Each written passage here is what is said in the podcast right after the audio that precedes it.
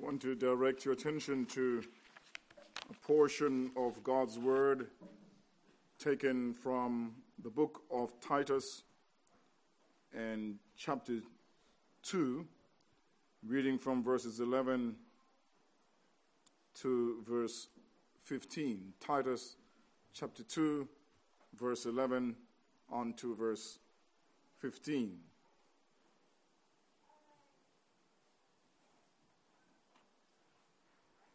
For the grace of God that brings salvation has appeared to all men, teaching us that denying ungodliness and worldly lusts, we should live soberly, righteously, and godly in the present age, looking for the blessed hope and glorious appearing of our great God and Savior, Jesus Christ, who gave himself for us that he might redeem us from every lawless deed and purify for himself his own special people, zealous for good works.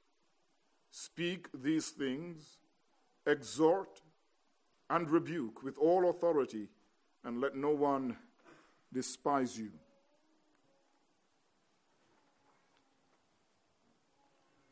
Regardless of where we stand in terms of personal commitment to Jesus. It is fair to say that of all the great men and women who have walked the face of the earth, none has risen to the stature of Jesus Christ. Historians have pointed out that there were great men, great generals, like Alexander the Great, men like Napoleon, whose names are etched in the annals of history. But their accomplishments cannot be compared to that of our Lord Jesus Christ and his career, which lasted a mere three years. That what our Lord did for three years has never been equaled by lives and services over 40 or 60 years.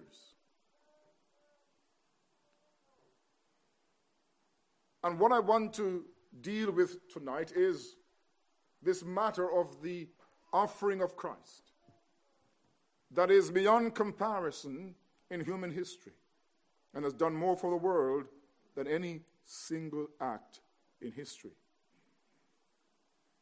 Before we take up the subject of the offering of our Lord, we want to paint the background for this book of Titus. It's an interesting book, and Titus himself is an interesting man. First of all, he bears the name of a Roman emperor, one who incidentally destroyed Jerusalem in 70 AD. We don't know a lot about the church to which he writes in terms of its formation, the church in Crete. There are those who believe that the church may have begun by the witnessing of those who were in Jerusalem on the day of Pentecost and were converted. What we do know that the Apostle Paul visited Crete with Titus. He was a Gentile convert, a fruit of Paul's labor, and you will notice how Paul describes him. Paul refers to him as one who is dear in verse 4, to Titus, a true son in our common faith. The indication there is that he was a fruit of Paul's ministry. We see him, though we do not have information of him in the book of Acts, we see him as one to whom Paul entrusts great responsibilities. He, for instance, is the one that Paul used to collect money for the saints in Jerusalem. He could be trusted with money. And the Apostle Paul appears to have visited Crete, this little island off the coast of Greece with Titus, somewhere after AD 63. And Paul left him on this island and continued his journey. And he writes him this epistle, an epistle in which he gives him instructions primarily regarding structuring and organizing the church in Crete. And so you will find that in chapter 1, in verses 5 and following, at least to verse 9, he gives him instruction about the qualifications of elders whom he ought to appoint in the church. It seems there was a fair degree of disorganization in the work there in Crete. And so he tells them about the character of the men who should serve as elders. And then he continues in verses 10 to 16 to talk about false teachers and how Timothy was to deal with them. One great preacher from Liverpool in England reminds us of a French translation which translates the task of the elders regarding false teachers, where it says in verse 11, there are those who are idle talkers and deceivers, especially those of the circumcision, whose mouth must be stopped. And this French translation says, nail their beaks shut. The task of the elders, given at least one of them, was to nail the beaks of these false teachers shut. And so he talks then about false teachers and their character. But in chapter 2, he addresses members of the congregation there in Crete. It seems that not only was the church in Crete disorganized, but people were living quite licentious lives. It appears that they were quite careless in their behavior. Men were lax. Older women were gossips and drunks. Younger women were idle and flirtatious. And on and on it went. And so he gives in the first 10 verses instructions about how they are to conduct themselves. So he talks to older men in verse 2, to younger women, and to older women in verse 3, and to younger women in verse 4. And he goes on, giving instructions to various segments of the church in Crete. He says, This is how you are to live. This is how you are to conduct yourself in the household of faith, in the house of God. He gives instructions in verse 9 regarding servants and how they serve their masters. Now, in verse 11, he begins to provide the rationale and the basis for the instructions given in verses 1 to 10. He's going to say, Now, this is the reason that you ought to behave in the way I have instructed you, the way in which I have told you.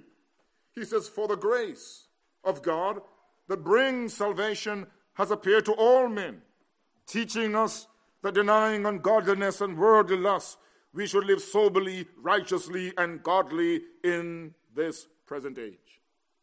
That there then he gives the basis for godly conduct. It is because he says the grace of God which appeared to all men has taught us that we should live godly lives. The grace of God which appeared, of course, refers in the first place to the grace of God in Jesus Christ. But ultimately, he's speaking about the grace of God that appeared in the gospel. And he says that this gospel which has come has not merely saved us, but it has taught us. It has an educated function, it educates us. And he says this is what it tells us negatively. It says the grace of God has taught us first to deny ungodliness. To deny ungodliness means to refuse to consent to something. When one denies ungodliness, one does not one does not claim that ungodliness does not exist. But rather one denies it in the sense that one refuses to comply. One refuses to live in ungodliness, one refuses to consent to it. So, this is what, they, what grace teaches us negatively to refuse to consent to ungodliness, that lack of reverence for God.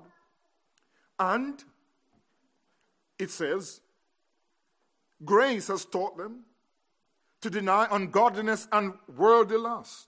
That is, the passions of the flesh.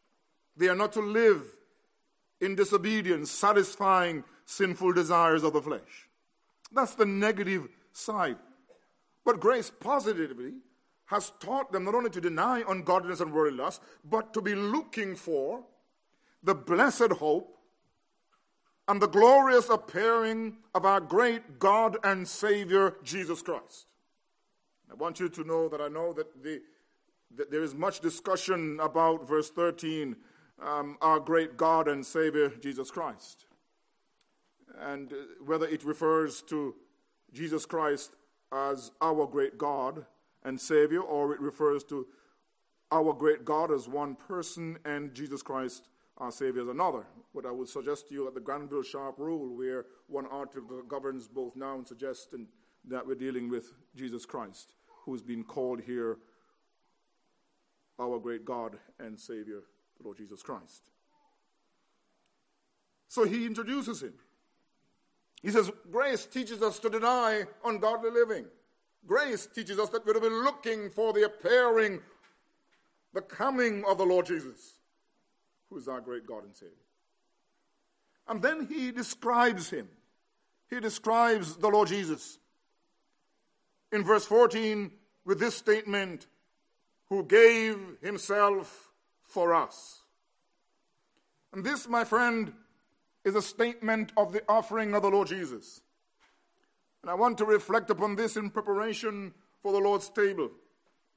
May I suggest first then that Christ gave himself as a sacrificial offering. This is what the Apostle Paul means when he tells them to be looking for this great God and Savior Jesus Christ, who gave himself for us. He means, in the first place, that Christ gave himself as a sacrificial offering. The writer emphasizes that the cross of our Lord was a voluntary act of self giving.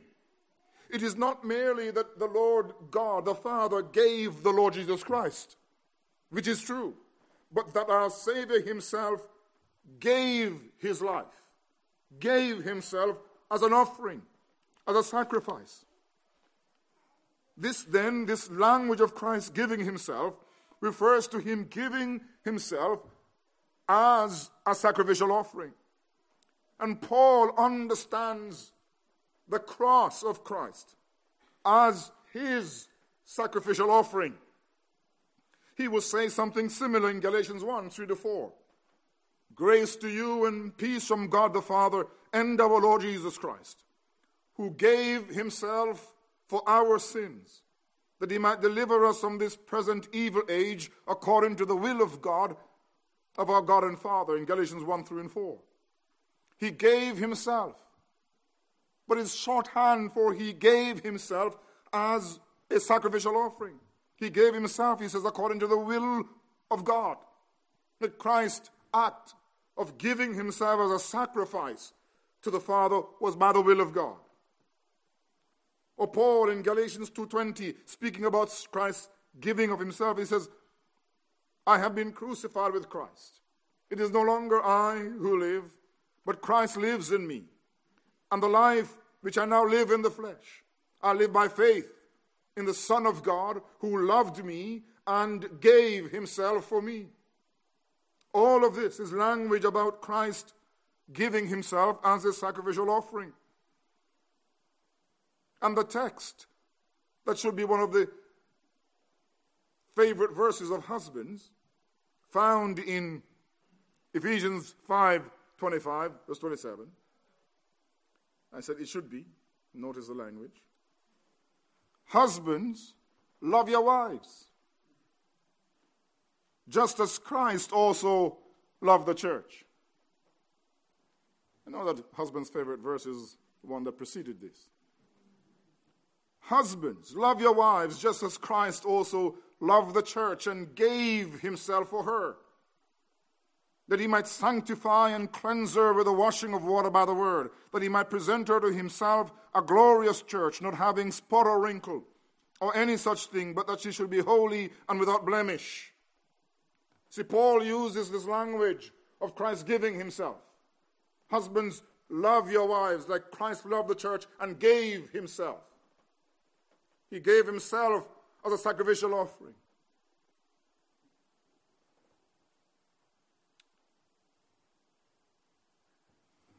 Hugh Martin, I refer to him because he wrote a marvelous book on atonement and the covenant in the 1800s. And he points out that we ought not to think of Christ's death purely in terms of suffering. Now, Martin was not denying that the cross was essentially penal, that is, punitive or punishment, because it was. But the fundamental idea that we must bear in mind of the cross was that the cross was an offering, a sacrifice, an offering to God. And this takes us back then into the cultus, the religious activity of the Old Testament. See, there were different types of offerings. Offerings were gifts that were given to God by his people. And there were different gifts. There were offerings of grain and drink offering and free will offerings. These were acts of worship, expressions of devotion and dedication and dependence upon God. But then there were a special category of offerings that were not the idea of men, but were demanded by God. These were what we call the blood sacrifices. And among the blood sacrifices were or was this one of the sin offering or the guilt offering. The blood offering or the guilt offering, the sin offering, was God's provision to deal with human sin. And again, I mention to deal with sins of negligence, inadvertence, not deliberate or high handed sin. You see, the Old Testament reveals that sin incurred guilt or liability. And for sin to be removed and the relationship with God to be restored, there had to be a gift. So the notion was one should not come to God without something in his hand. He must come to God with a gift. You see, this notion of an offering or a gift to God brings to mind the concept of reparation. The sacrificial offering for sin in the Old Testament was rooted in the idea of reparation. What do we mean by reparation?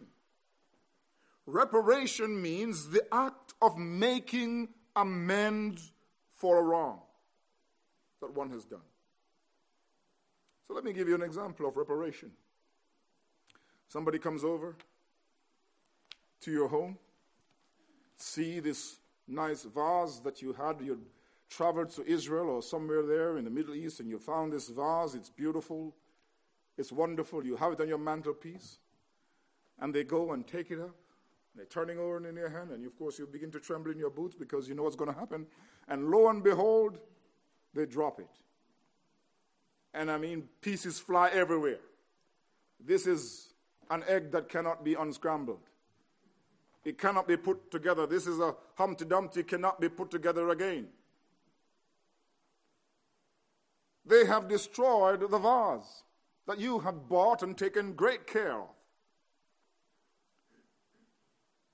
Now, what should they do? Should they say, oh, oops, sorry, didn't mean to do so? Is that enough? Should they start crying? Would that be enough? You see, reparation is not essentially merely an apology. it is making amends, doing something that will make it better, that it will somehow fix the problem, making amends. The most logical way of reparation or making reparation is to find a similar vase, to purchase it, and to replace it. Because the notion there is that guilt, offense, requires that the one who has caused the offense make amends, makes reparation. And that is exactly what the Old Testament system for sacrifices for sin were all about. That the one who has injured the honor of God, the one who has offended God, must make an attempt at reparation, doing something to alleviate, to make up for what he or she has done. And that is exactly what the Old Testament system of sacrifice was all about. The problem, of course, was that that system was not sufficient. Offering an animal was not enough. And so the writer says, true reparation has been made. He has come, the Lord, to make amends. This one for whom we look gave himself and he gave himself then as a sacrifice, an offering to make amends. You know that this language of Christ giving himself is essentially giving himself as a sacrificial uh, offering because we are told exactly this. In verse 2 of Ephesians 5, you have a longer statement about the giving of himself. And notice what Paul says to the Ephesians walk in love as Christ also has loved us and given himself. Paradidomai, coming from the same root that we have here in Titus 2:14. He gave a stronger form. Paradidomai. He says, walk in love as Christ loved us and gave himself, literally handed himself over. So he says, walk in love as Christ has loved us and has given himself for us. And then comes the elaboration, an offering and a sacrifice to God. He's indicating that the death of Christ and the sacrifice of Christ was a gift, an offering to God for sin. That our Lord Jesus gave himself voluntarily as an offering. And that is why John was thrilled when he saw Jesus because the Spirit of God pointed out to him that indeed the Lamb had now arrived. He could say, Behold, the Lamb of God that takes away the sin of the world. You see, he recognized that this is the Lamb. This is the sacrificial offering that God had designed to deal with human sin. It is important to note then that when Paul says that the one who is coming and the one for whom we await. He gave himself for us. It means he gave himself as a sacrificial offering. This is something that we must insist upon. It, we must insist upon it because it is not always universally accepted.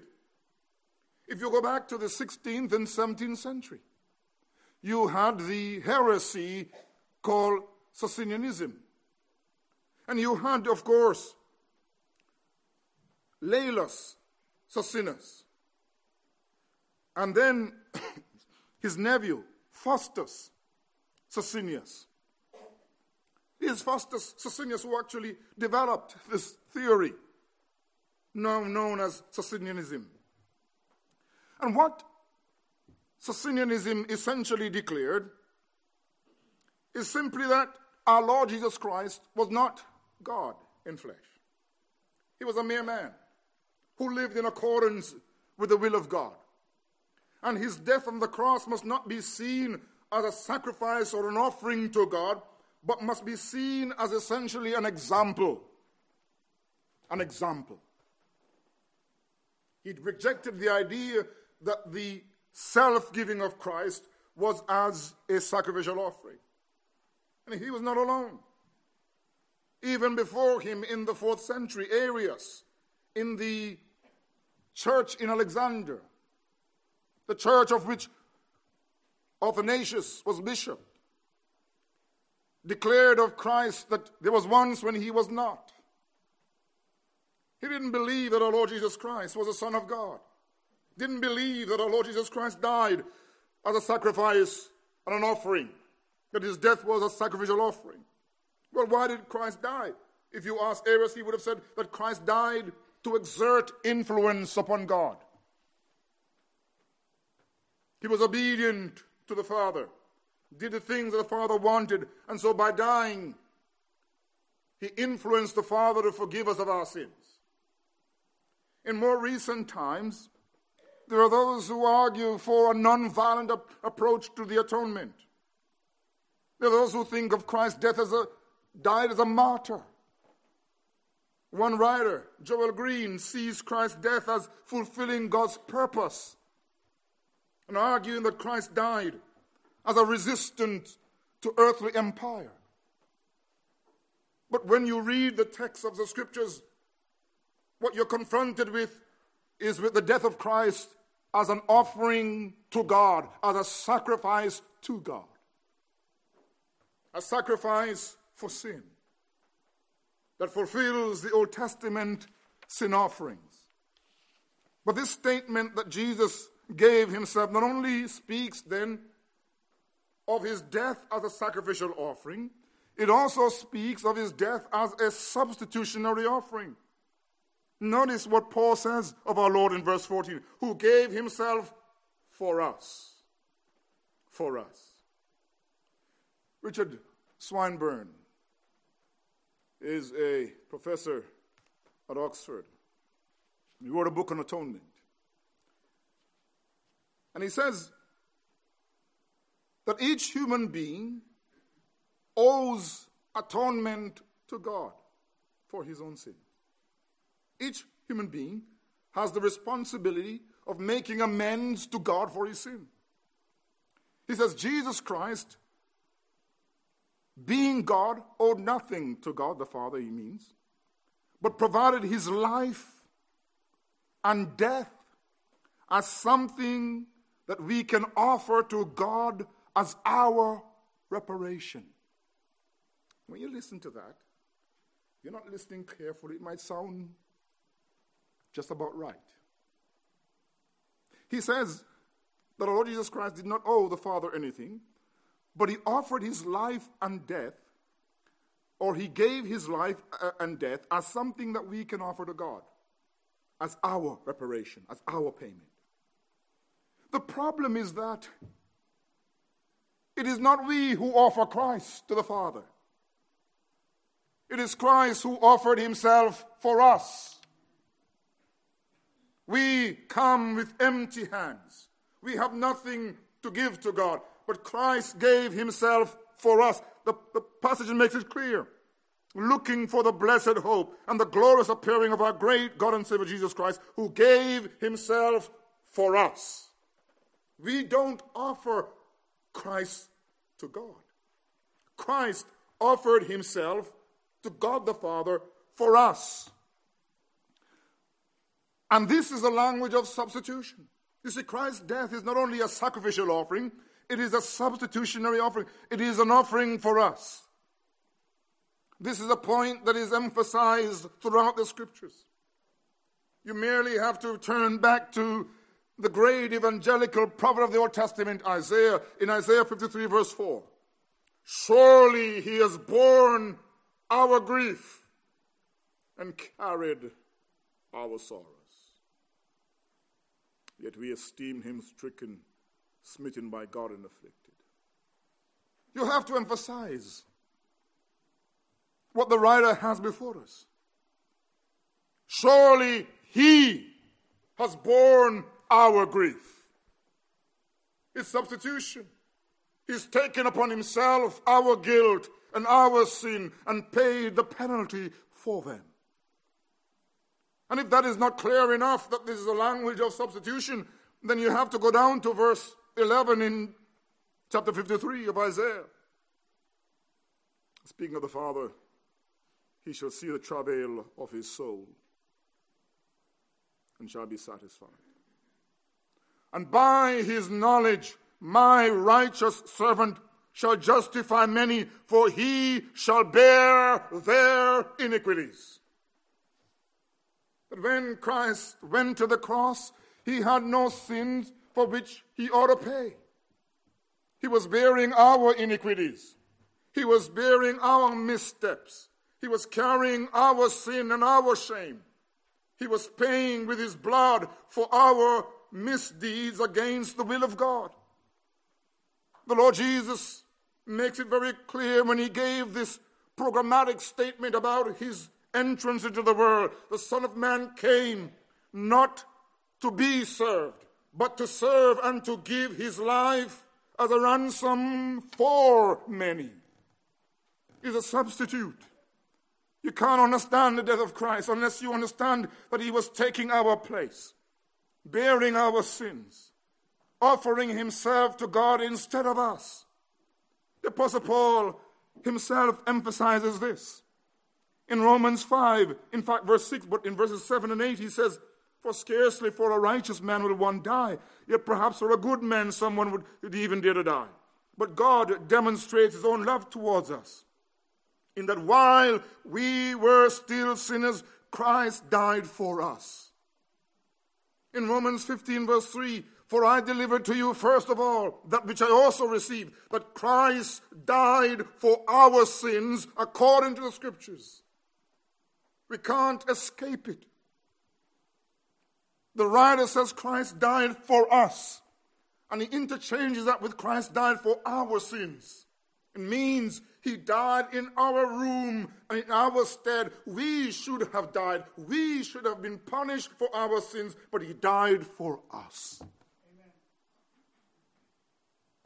Paul says Christ has redeemed us from the curse of the law, having become a curse for us. who, when he was reviled, did not revile in return, when he suffered, did not threaten, but committed himself to him who judges righteously, who himself bore our sins in his own body on the tree, that we, having died to sin, might live for righteousness, by whose stripes you are healed. 1 Peter 2 23 24. All of these statements, for us, for our sins, point to the fact that Christ, self giving, Christ gave himself not only as a sacrificial offering, but a sacrificial offering and a substitutionary offering.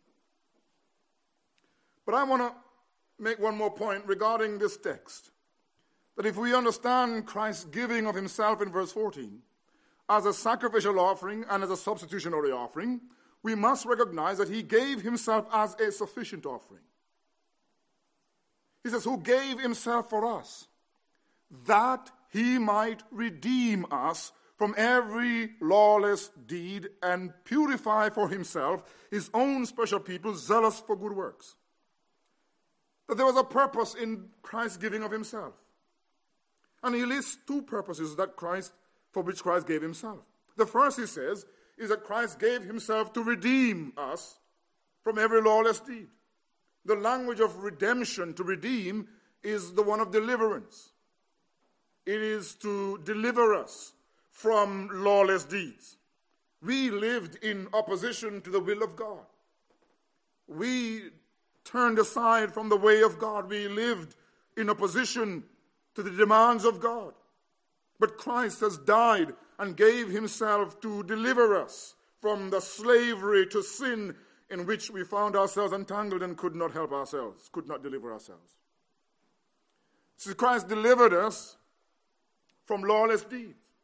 He delivered us from the penalty of our lawless deeds.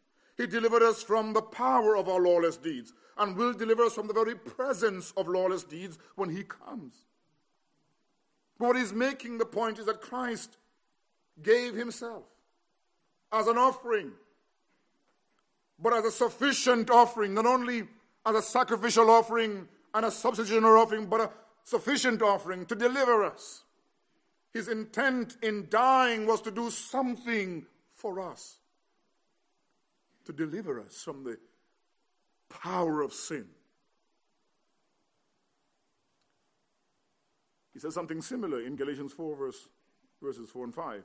When the fullness of the time had come, God sent forth his Son, born of a woman, born under the law, to redeem those who were under law, that we might receive the adoption of sons. So he died to deliver us from lawless deeds, that is our sins, and deliver us from the penalty of the law. The redemption was not only his purpose, but the result. See, he did not merely die to redeem us, he, he did redeem us with his sufficient sacrifice. And this is what Peter says knowing that you were not redeemed with corruptible things like silver or gold from your aimless conduct, received by tradition from your fathers, but with the precious blood of Christ, as of a lamb without blemish and without spot. You see, his was a sufficient sacrifice because it delivered us, it ransomed us from the curse of the law, from the power and the tyranny of sin. But secondly, the purpose is not only redemption, we have a second purpose here. He gave himself, secondly, to purify for himself his own special people, to set us apart as his own special people, to cleanse us. His death was sufficient to cleanse us, to sanctify us, to consecrate us as his own special people, zealous for good works. That's the purpose of Christ's death. First of all, to redeem us, to deliver us, to buy us back from lawless deeds, and to purify us as his own special people for good works. You and I must ponder afresh that Christ's death was an offering and a sacrifice to God. That even in a day and age when men will not want to hear that Christ died as an offering to God for our sins, we must know that no other theory of the atonement can help us ultimately. You see, it's one thing to say that Christ died and his death must be seen as victory. Gustaf Aulén points out and says that this was the classical view of the atonement throughout church history. That God tricked Satan.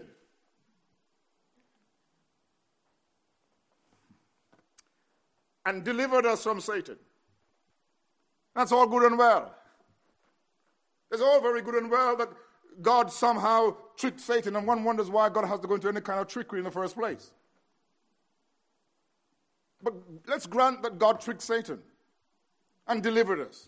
Not that I believe it. Please don't go away thinking I believe that God tricked Satan. But let's just say that this is what happened. He delivered us from Satan. By whatever means. You still have the problem is of how do we get delivered from God's wrath? Deliverance from Satan is one thing. But what about the sins that we have committed? You see, none of these theories, whether it is the theory of victory or of an example or of a martyr, can save us. We need more than a martyr to save us. We need more than an example to save us. We need a real Savior. We need someone who is able to do something about our sins in the sight of God. And what God did is that He provided a lamb who offered Himself as a sacrifice. He offered up a perfect life a life lived in conformity to the will of God. And he offered himself once to the Father for us. And that sacrifice has been accepted. And the reason you and I are saved, it is because we have in Jesus a real lamb, a sacrificial lamb.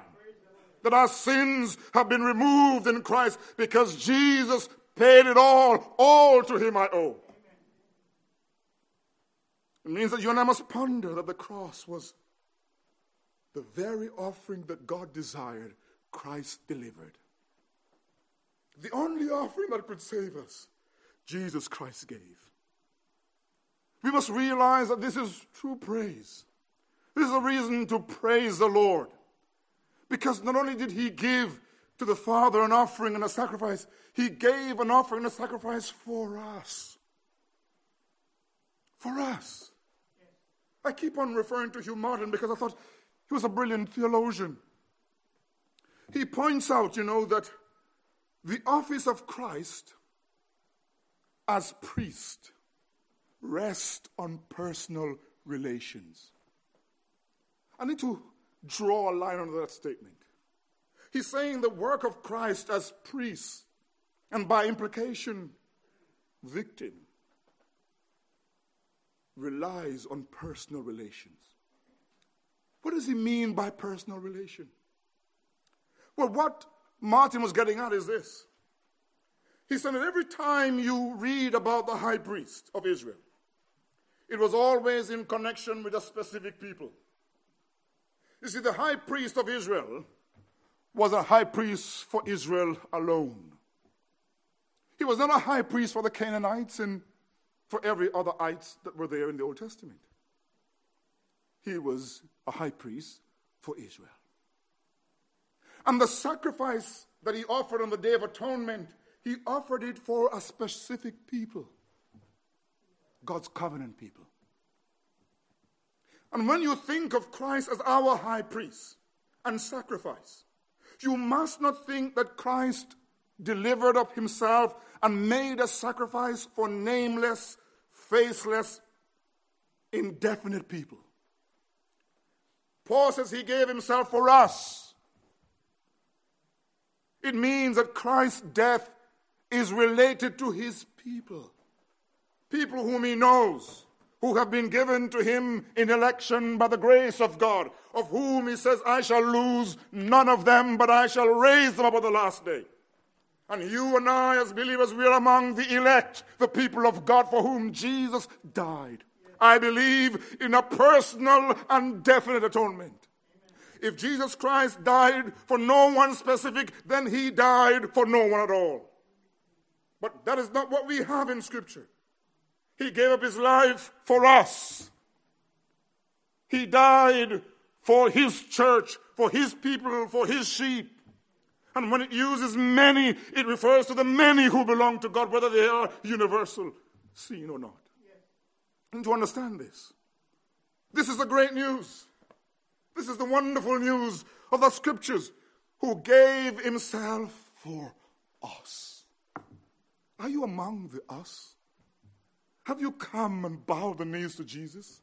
Have you trusted in him? Because if you are, then you can be delighted this evening that Jesus has paid a price, the full price, and the whole price for you. Yes. But you must remember as we close that Christ died for you and for me for a purpose. He died that we must not continue to live in lawlessness. He died, we would think, he died to save me that I will be delivered from hell. And I, I, I think that's wonderful to say that. That's true. Christ died to deliver us from the penalty of our sins, from judgment. But he died for more than that. You see, he died that he might deliver us from sin, that we no longer continue to live the way we used to live. He died, secondly, to redirect us, to live for him. He died to make us his own. He gave himself as a sacrifice and an offering so that he might purify for himself his own peculiar and special people. Why did Christ die for you? He died that you would be his own peculiar people, his special people, sanctified, set apart for him. And when you think of this great sacrifice of Christ, that he who is the King of glory bowed the heaven and came down, was abused and crucified and died for our sins, we can do nothing less than to give ourselves to him who loved us and gave himself for us. He has given himself as an offering for us. We must give ourselves as an offering to him. Why? Because he died that we might be his own special people. A people who are zealous for good works. You and I, as Christians, must be busy. We shouldn't be idle in the church. We must find new things to do among the people of God for the glory of God.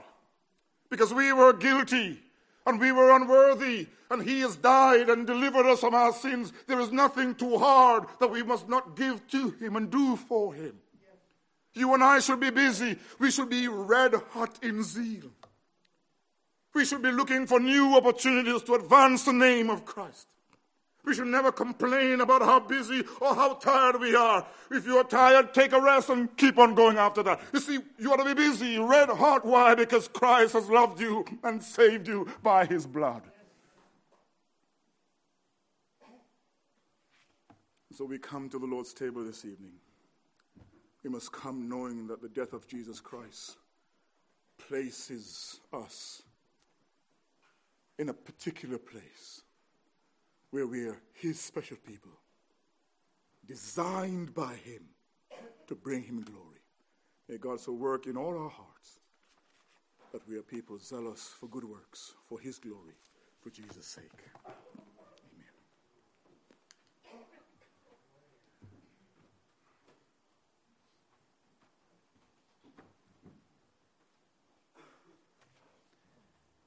Please stand as we sing Here is Love.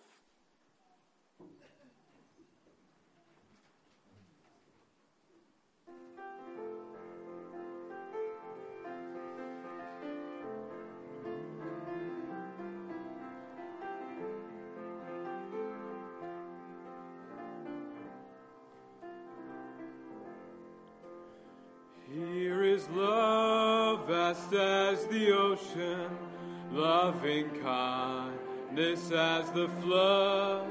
When the Prince of Life, our ransom, shed for us his precious blood, who his love will not remember, who can cease to sing his praise he can never be forgotten throughout heaven's eternal days.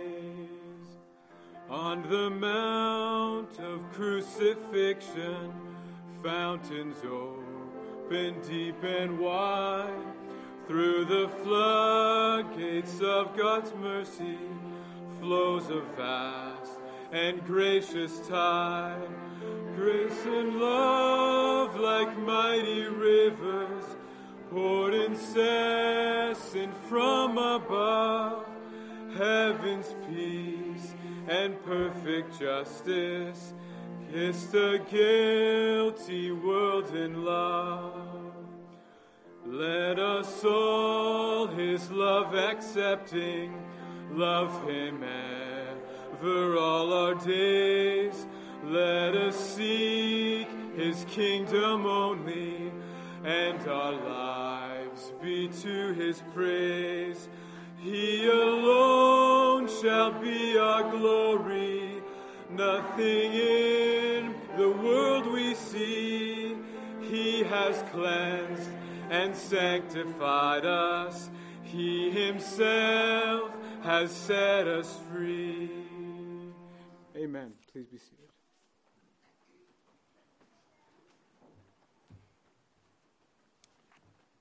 Let's pray. Now, Father, we thank you for the offering of our Lord Jesus Christ, and that there is one sacrifice for sin that has satisfied you, that in Jesus Christ our sins have been atoned for, that full reparation has been made, and we have been delivered once and for all from the curse of the law and the threat of judgment. We pray that we might be a thankful and grateful people, offering to you our lives consecrated for your service. We recognize that nothing that we offer may repay you. But this evening, Lord, we give you our hearts and our lives again. And we redevote ourselves to you and say, Lord, take us and make us useful vessels for your kingdom. Grant, Lord, that the profundity of what Jesus has done might never ever escape our gaze and attention, but that we may keep coming back to the cross and what it means for Jesus to have died as an offering, a substitutionary offering, and a sufficient offering for our sins. Bless these words to our hearing. Sanctify them, we pray, to our hearts, and may they control us and work in us and conform us to Christ. We pray for his sake.